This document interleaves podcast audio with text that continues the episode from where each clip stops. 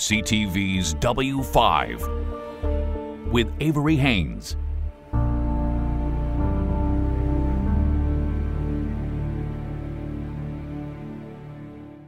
The money laundering business in British Columbia is worth billions of dollars. It's mostly dirty cash from crime, siphoned through real estate, luxury vehicles, and casinos. Now, W5 first exposed the extent of the problem in our award winning documentary, The Laundromat. That investigation played a role in triggering a government inquiry that has just wrapped up. Kevin Newman is back with an update on the hearings and the whistleblower.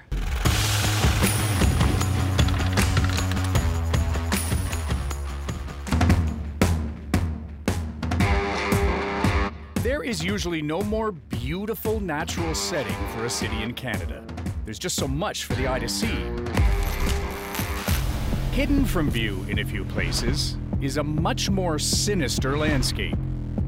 Dark scenes of stacked bundles of 20s from the drug trade, high rolling gamblers, and transnational crime figures never brought to justice.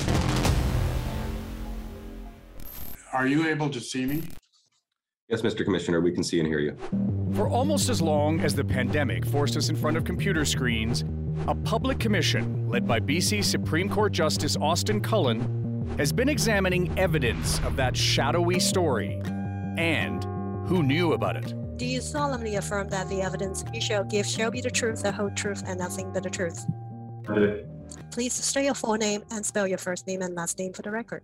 My full name is Ross Everett Alderson. It is a story first revealed to the public by this one time cop turned casino investigator, who, in the months before COVID, came out of the shadows to W5 to detail an astonishing level of corruption underpinning and undermining the entire BC economy. Centered mostly at BC's largest casino, that's next door to Vancouver Airport, the River Rock, owned by Great Canadian Gaming. What do you remember about day one on the job? Uh, shock. I'd heard stories about the volume of cash and things like that was coming through that place. But I think when you got there and, and you know, you're looking at uh, bags and bags of cash coming in on a daily basis, to me, it, uh, as a former police officer, I thought it was, um, you know, just sort of defied logic. And you saw that your very first day in the job? Yep. And what struck me was that there was a culture in the industry that this was the norm. How much money are you watching move through there? There were people coming in with you know 10,000, 20,000, 100,000, 200,000. I mean, there was a buy-in of half a million dollars in cash at one point. You don't have to take his word for it. This is casino surveillance footage at the cash cage as gamblers arrive with bags of cash, shopping bags, duffel bags, and nearly all of it in $20 bills. Not bundled the way a bank would do it, but with rubber bands, the way drug dealers bundle their cash. What troubled me the most was that no one was prepared to ask where the money was coming from. The larger players were, were mainly, a lot of them from mainland China. It was their culture to use cash. That's what you were told. That's what I was told. I can hear you okay, Mr. McGill. Fast forward nearly three years after that interview, Alderson is a reluctant witness before Commissioner Cullen and Commission counsel Patrick McGowan, who says he had a hard time finding Alderson after he left Canada a few months after W5's initial report. I wasn't exactly hiding in a cave in Afghanistan. I was living in Australia, paying taxes, working with a driver's license. You would have the resources if I was really that necessary that you would easily find me. W5 reached Alderson in Australia's northeast coast, near where he testified from. He didn't want to be interviewed again, telling us he stood behind what he told the Commission. Alderson claimed he had to leave Canada because speaking out made it impossible for him to support and protect his family. It's one of the reasons I moved to Australia. Safety concerns for what reason? Well, my family were placed on a police high response list at the end of 2015. Um, I mean, this is a inquiry into m- money laundering, and, and, and some of the individuals involved are related to organised crime. The veiled threats haven't ended. Alderson provided the commission this anonymous email he received one week before he testified. Someone claiming to know him, urging him to think carefully about his testimony for the sake of his daughter in the future. she will know in her heart. And then it goes, please think of your daughter. Please tell the truth. What did you understand this to be telling you when you got this just a week ago? Tell, tell them what they want to hear. Think of my daughter. I mean, I don't know what how to interpret it, quite frankly. I think the fact that they even mentioned my daughter is sickening. Alderson isn't the only one looking over his shoulder. Before identifying himself to W5, Alderson was an anonymous source for a BC newspaper reporter. Alderson leaked internal documents to him from his employer, the British Columbia Lottery Corporation, revealing what it knew about money laundering at casinos it licensed, particularly River Rock. Sam Cooper's reporting includes his best selling book about dirty money called Willful Blindness. Have you been threatened? Let me put it this way I've had my email spoofed by what looked like some uh, should be a pretty sophisticated actor. Uh, I've had my communications faked. It has impacted my life, but in, in a certain way, it's only hardened my resolve that this is very important. I do deeply believe this is important work for Canada's future. Was there something in the Cullen Commission testimony that surprised even you? I was surprised with the level of proof there can be no denying that uh, up to the minister's office level, the highest levels of the BC Lottery Corporation, the uh, regulator GPEB, it was known from about 2009 or 2010 that this was massive uh, suspected drug cash laundering involving known high level drug trafficking targets that were very connected to in the international drug trade using BC casinos a lot of it's come out in this commission that they believe a lot of this um, activity was criminal. And they've even stated that they knew who the bad guys were and they wouldn't share any of this information with BCLC. They seem to focus on um, issues that were insignificant, in my opinion, compared to what was occurring in the casino. Right from when he first started working as a casino investigator, Ross Alderson was pushing to stop the bags of cash. As head of anti money laundering for the BC Lottery Corporation, he urged police to investigate the source of that illegal money. And one name stood out Paul Jin. What kind of information were you able to supply uh, police authorities that was helpful? Suspicious transaction reports. We linked individuals that were associated to him. He first sort of came on the radar around 2012. And uh, at that point, I believe he was banned as an undesirable around that time. So, very early, once they were aware of him, right? Yep. In Richmond's Chinese community, Paul Jin had found notoriety for operating a massage parlor at this hotel. In this hidden camera exchange with CTV Vancouver, he offered sexual services to a would be client. And that includes the hand release? Yeah, yeah. Okay. According to court documents obtained by W5, in April 2015, the RCMP commenced an investigation into Paul Jin's alleged involvement in laundering proceeds of crime and loan sharking from an underground bank called Silver International. It was located inside this building, not far from the River Rock Casino. Uh, when I was told of the location, it didn't surprise me. It's very close location to the River Rock, and that sort of fitted the MO of what we'd seen with uh, deliveries and so forth. It was quickly apparent to police that Silver International was ground zero of money laundering in British Columbia. Just how much money can be seen on this video obtained by W5, taken from Silver International's own security cameras. It's closing time, but one staff member is waiting for a special customer. We've sped up the video a bit. The client brings in a suitcase and then together they unpack bundles of $20 bills. You're watching an underground bank deposit. Each bundle is $20,000. And by the time they're done, $1.4 million sits on the floor. And it'll remain there all night because there's nowhere else to put the cash. The safes under the desk are full. Those bags by the window are also full of cash. The floor was the only place left to stack it. This is only days before the RCMP raid Silver International. Just how much money was confirmed in the financial ledgers written in Chinese. A spreadsheet translated by RCMP officers tracked cash in and cash out, day after day, hundreds of thousands, even millions of dollars. According to a police affidavit, more than $220 million a year. Drug money in, laundered money out. Police estimated that the total impact of that cash was $1.2 billion a year. And internal RCMP documents obtained by W5 reveal how it worked. Money from drug dealers was being deposited into Silver International. Some of that cash would be loaned to gamblers and to money exchanges, who would repay their debts to one of 600 Silver International bank accounts located in China.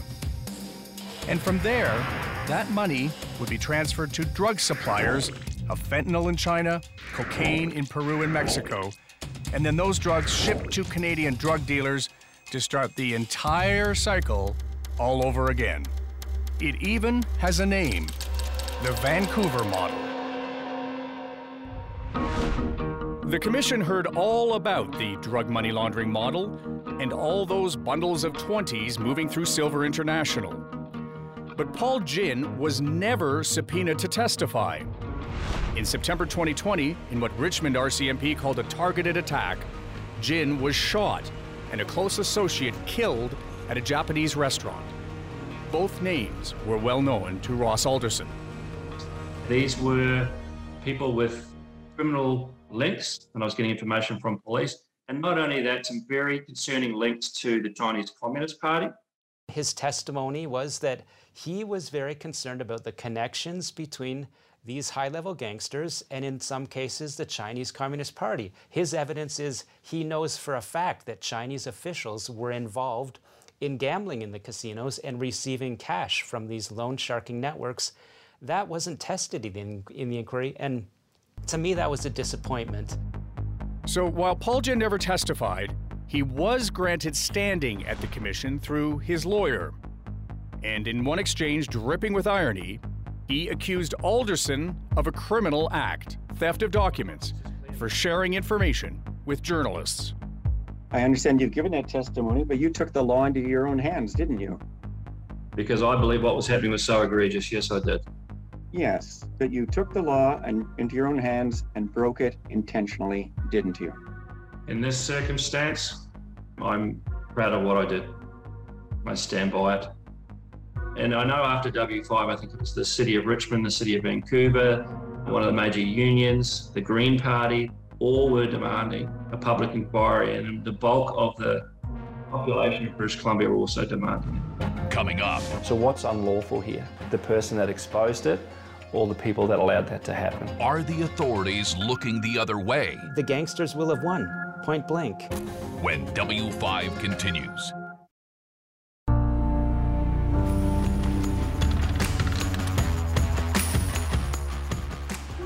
October 15th, 2015. On the third floor of this building in Richmond, BC, is the office of Silver International. A security camera captures the exact moment heavily armed RCMP execute a search warrant in a case they call E Pirate. It will become the biggest money laundering investigation in Canadian history. These evidence photos, obtained by W5, reveal a secret illegal bank, one that's been supplying gamblers at BC casinos with bags of cash, millions of dollars. Behind the bulletproof glass are two safes loaded with $2 million, mostly in 20s. There are cash counting machines, suitcases and bags, computers, and dozens of cell phones. Evidence seized at Silver International and from nine other locations. A bounty, W5 has learned, RCMP officers were eager to show the public. This is a never shared image of officers rehearsing a news conference where they would reveal the bust. And to drive home its magnitude, they displayed the more than $7.2 million seized during their raids. But then, W5 has learned, at the last minute, RCMP headquarters ordered the news conference canceled. Once again, keeping how big BC's money laundering problem had become a secret. Thank you for waiting. The hearing is resumed. The Commission of Inquiry into Money Laundering in BC also heard testimony of high ranking Liberal politicians in BC ignoring warnings of the scope of criminality as far back as 2010. Rich Coleman was the cabinet minister responsible for gaming at the time. Mr. Pinnock suggests that you turned a blind eye to money laundering in casinos to avoid disrupting an important revenue stream for the government. That's just ridiculous. I there was never ever that I saw in all the time I was government a point where somebody said ignore a revenue stream that could be illegal for the benefit of government. That just did never happen.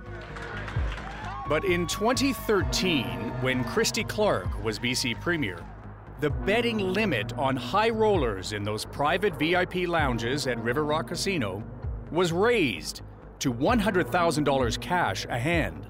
Were you aware that the media was reporting that millions of dollars in suspicious cash, predominantly $20 bills, was going through British lower mainland casinos? I don't remember that specifically in the coverage. Do you recall the coverage suggesting that there may be money laundering happening in British Columbia casinos? Yes. Okay. And do you recall the media providing examples of buy-ins in the hundreds of thousands of dollars in $20 bills? Maybe. I mean, I'm sure. I'm sure it would. I, I would have. I would have seen it if I'd been reading. If I'd been reading the stories, which I was. I just can't recall it specifically. Do you know whether there were any money laundering prosecutions in the province of British Columbia during your time as premier? I don't think. I, you know, I don't know. Um, there may have been prosecutions. I don't know if there were any successful ones, though. Journalist Sam Cooper wrote many of those headline grabbing stories that were hard to ignore during that time. The legal term is willful blindness. You're in a position of power where you are supposed to stop crime.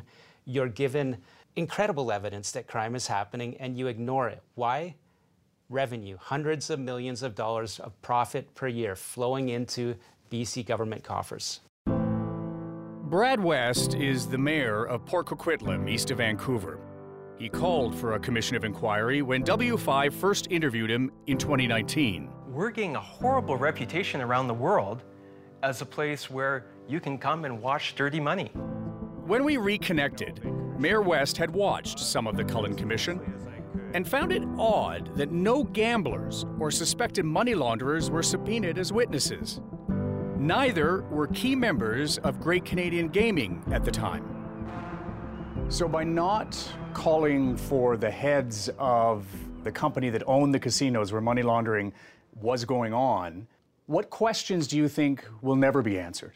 Well, I think we probably know the answer to it, which is why?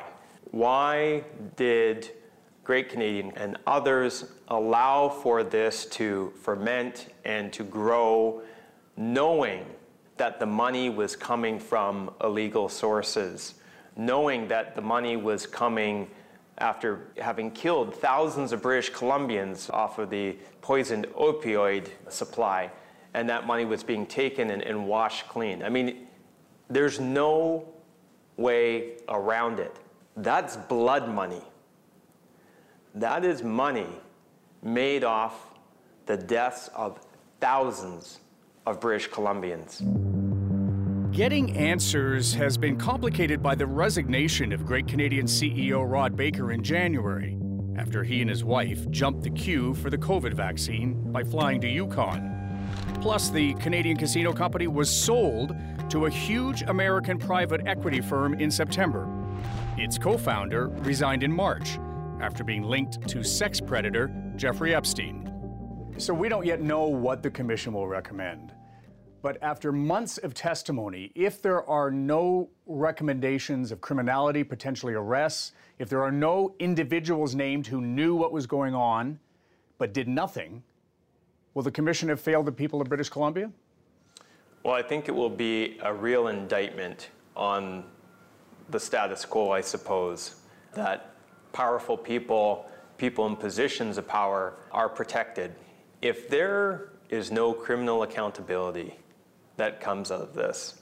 The message will be sent that British Columbia continues to be a place where you can come from around the world and engage in illegal activity and not face any consequences.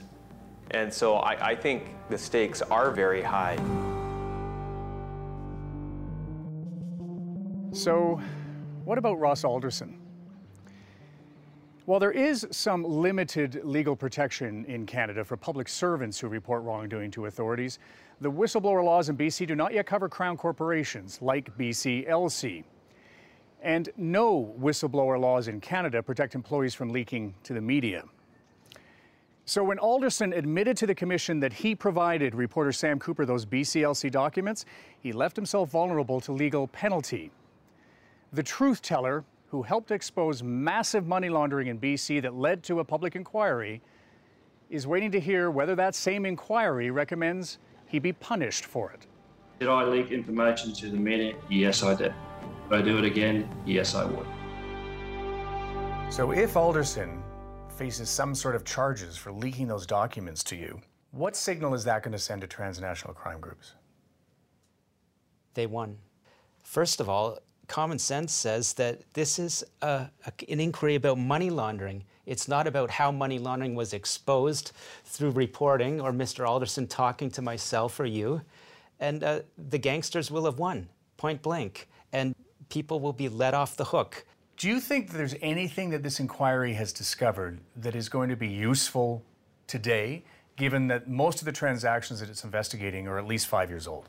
Well, I, I think it could be. And the reason I say that is that uh, Commissioner Cullen has in front of him evidence not just of casino money laundering activity to do with these uh, bags, hockey bags of cash. He has evidence of the most powerful, I'm saying, and prolific transnational gang in the world active in BC's economy. You can fix the problem, but you have to be able to put these people at the top of these organizations in jail, and no one's going to jail. The Cullen Commission into money laundering has had its deadline for a final report extended until May of 2022.